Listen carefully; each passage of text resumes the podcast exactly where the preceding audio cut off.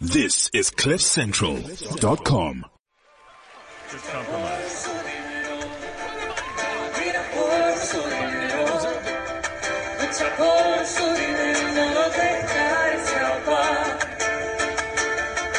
She was hard for the money, so hard for the money.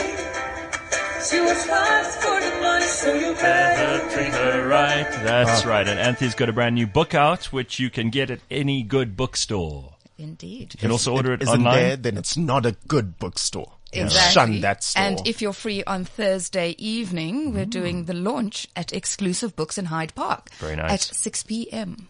Very Look at good. you promoting. How am I doing? Yes, you see it? good. You approve? Excellent. This is much better than what you were doing up to now. Yes, I got a lecture last week about this from a certain Cliff Central. All right, let's talk about the uh, two Japanese oil tankers in the Strait of Hormuz. Uh, we we spoke about this a little bit earlier on in terms of the oil price and this possible petrol price decrease, which is very interesting. I don't know whether the AA took into consideration what's going on in world uh, affairs because I think actually petrol price may go up. Um, so, so I think this attack of the Japanese oil tankers by the Iranians is is definitely a um, an event um, and a catalyst for a higher oil price because the oil was up oil was up four percent a barrel immediately after the attack.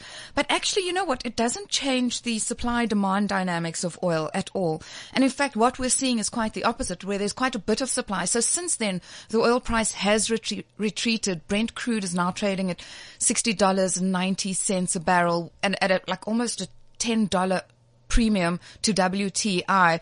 Um, so I think I, think there might still be a good case for a decrease in the petrol price. What you did see though is like markets were really nervous about just stability and war possibilities and this sort of thing. So we saw lots of traders moving immediately into yen. Japanese yen, can you believe that is still a safe haven currency? I mean, I, I don't know how that happens, honestly.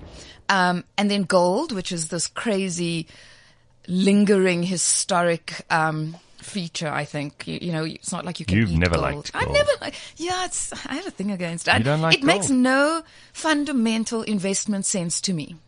And that's the problem. I know what drives it. So I know that people think that if there's going to be a war, buy gold and we'll, con- we'll convert it to currency hmm. later at a later stage. And when it's the Indian wedding season, you'll always see at the beginning of, of October, November, there's Yeah. a spike in the gold price because they buy huge amounts of gold. Oh, really? Mm. It- It's every single year. It's fabulous to hmm. watch.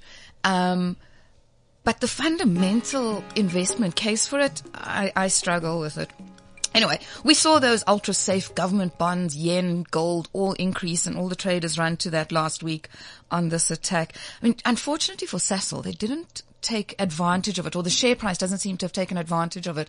Like when oil was up 5%, Sasol was up like 10 basis point, you know, You know, like wh- one why is, why is. Sasol just they they used to be a very um, forward thinking, smart, like technologically advanced business. They were turning They really they were. were turning coal into gas and all kinds of interesting things. Now they're like a almost a bit of a a wart on the economy. You know, they kind of just sit there and languish. They don't do very much. Unfortunately, Who's in the running last, that place? In the la- oh, I can't remember his name. Well, that's probably part of the Um, problem. But one one of them had to resign recently. One of the big guys had to resign because of this Lake Charles methane plant um, in the US. Mm-hmm. And, and they've just got such a bad reputation of having projects over budget and delayed. And then it just costs. So when you work out, when you decide to do a project in the beginning, you can, okay, it's going to cost, cost me a hundred dollars and in, I'll spend the hundred dollars and if I sell X amount of product, I'll make back my hundred dollars in two years, right? But then if the project costs, um, two hundred dollars, then it's going to take you four years. And if you don't sell as much, maybe it'll take you five or six years. So your IRR, we call it your, um, rate of return, your internal rate of return that we calculate on these projects suddenly goes from kind of, oh, look, we're going to make, as long as this project lasts, maybe, I don't know, 30, 40% per annum. But the more you delay it, the more you spend on it, the less product you sell out of it, the lower this IRR. And suddenly it's like, well, actually, was this a good investment case or not? And in Sasol's case, you know, so Lake Charles, for example, they was, they told us it was going to cost mm, three billion dollars. It's come out at 14 almost. And it's been delayed by years. And now suddenly you're thinking, well, was that really worth it? Uh, anyway, and, and that's the problem with Sasol. So I think when the oil price jumps and Sasol doesn't, it, it's just a case of investors being nervous about Sasol and actually not believing them. And in my case, I thought, oh, maybe I should buy some Sasol shares. But I actually just sat there and thought, well, no, because what I really want is for Sasol to prove to me and show me proof, like tangible proof that they can deliver on time and that they're not going to up the costs of Lake Charles by another billion dollars in the next year or six months as they have done in the past. Right. Sure. And unfortunately, you know, these trade wars really have continued and have really got the market nervous. Um, and so emerging market shares are under a lot of pressure at the moment. And of course, you know, we're an emerging market, so we fall in line with it. And then of course the protests about this extradition law in Hong Kong hasn't helped. And then the upcoming G20, there's a lot of discussion that potentially Donald Trump may interfere. And the Chinese have said to him, can you not interfere, please? Um, and he said, well, I won't. Meanwhile, we're all sitting there going, we're waiting for you to say something at the G20. Like, we just know he's going to. Yeah, I, well, I hear all of this, but he's consistently avoided throughout his presidency. It's only, you know, he hasn't finished yet the first term, but he's avoided any attempts at strikes anywhere, um, any military action. The guy's really, he's a, he's a dove by military and, and imperialist standards. I mean, Obama took like a, a month or two before he started ordering drone strikes on parts of the Middle East. And, and George W. Bush before that, we know, started the Afghanistan and Iraq war. You know, you can go back in history. I, Trump is a pacifist, if nothing else. And we hear this, but, you know, all he's done here is, is he's antagonized China by forcing them to stop stealing intellectual property or at least pay a price for it with tariffs. But Gareth, we've spoken so much about Smoot Hawley, you know, and you always, you always, uh, chastise me for saying, remember Smoot Hawley of 1930? We believe those trade wars is what caused the Great Depression and partly World War II. So just because it's only trade wars doesn't No, mean it's potentially not I, going I to hate escalate. this tariff thing. You know that. I think Trump's an idiot for having the, the, the tariffs brought in. I think that's destructive and, and frankly, it's anti-free market. Right? Absolutely. I don't like it one bit. And and everyone's retaliated. China's retaliated. Um, Europe have retaliated. Mexico. I don't know exactly what happened there. That was a weird one. Well, I'm going to imp- impose tariffs, and then I'm not. And then the Mexicans came out a week later and said, "Yeah, that's because we had discussions three weeks ago." You know, like he's not honest. You know. Um, Oh, we know Trump's not honest. If there's something, that's one thing that's also consistent about him.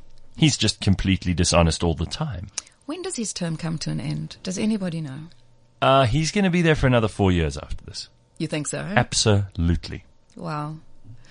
That's going to be interesting. And then we might even have Boris Johnson in the UK. That's good. Oh, it just doesn't You are going to get Boris Johnson.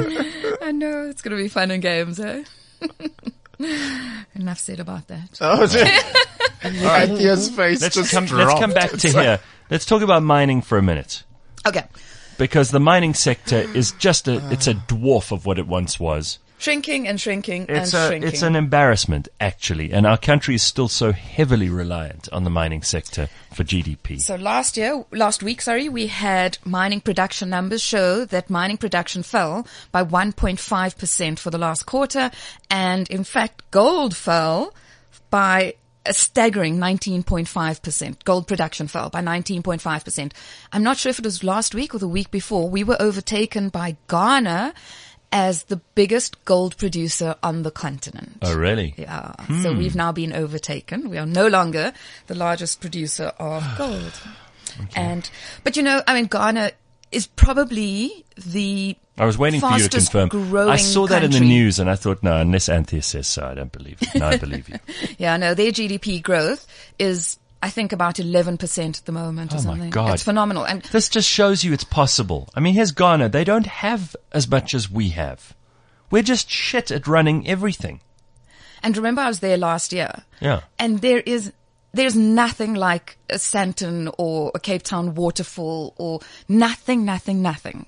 And they're doing phenomenally. Granted, their GDP growth is off a low base. Yeah, but Right. But eleven percent. I know, isn't that we phenomenal? Would, we would be thrilled with half of that. Mm-hmm. Oh, Thrilled. Sure. Imagine that. But it, because of this crap government that we've got, we can't even get to a tenth of that. And unfortunately, another one of our leading indicators is the business confidence. And that came out last week as well, unchanged at 28. 50, just for the record, is the neutral. So it's very negative. It is, it's possibly one of the lowest. If you look at the graph, we're not, it's not the lowest reading we've had in the last 20 years, but it's probably second or third lowest. So it's, you, you, so there, so there was a reading, I think, of 26 in 94, 96. Mm-hmm. That's and when no one knew what was going on, right? That's right. So No everyone was really nervous. yeah. That's right. So of course business confidence was low and, and businesses weren't investing in their business because they, Sure. and they weren't employing people because they didn't know what was going to happen, right? And then I think again in 2008 or 9 when people weren't sure of what's going on, it also fell like to 27, somewhere around there. Um, and, and those were real events. Those were, you can, you can explain it. Our business confidence at this stage should not be this low. So I don't know that people are not trusting the government to be able to create um, opportunities or to grow the economy or to be to to implement policy certainty. But there's a lot of uncertainty in the markets at the moment. There really is. All right, can we quickly talk about Naspers and uh, shares in general? Yeah, so there wasn't much in the way of shares um, last week. Naspers put out a trading statement saying that their headline earnings per share would increase by between 31 and 33 percent. This you just there's just no stopping it. And of course, the company the share price rallied despite Tencent being down on the day that it announced. And in fact, there's not much to say about it because Naspers are only releasing their full results this Friday, which is always a bit of a drama because we feel like we need a whole week to digest it. And then I think also the shares rallying ahead of their listing in Amsterdam. So they announced two weeks that they're listing in Amsterdam.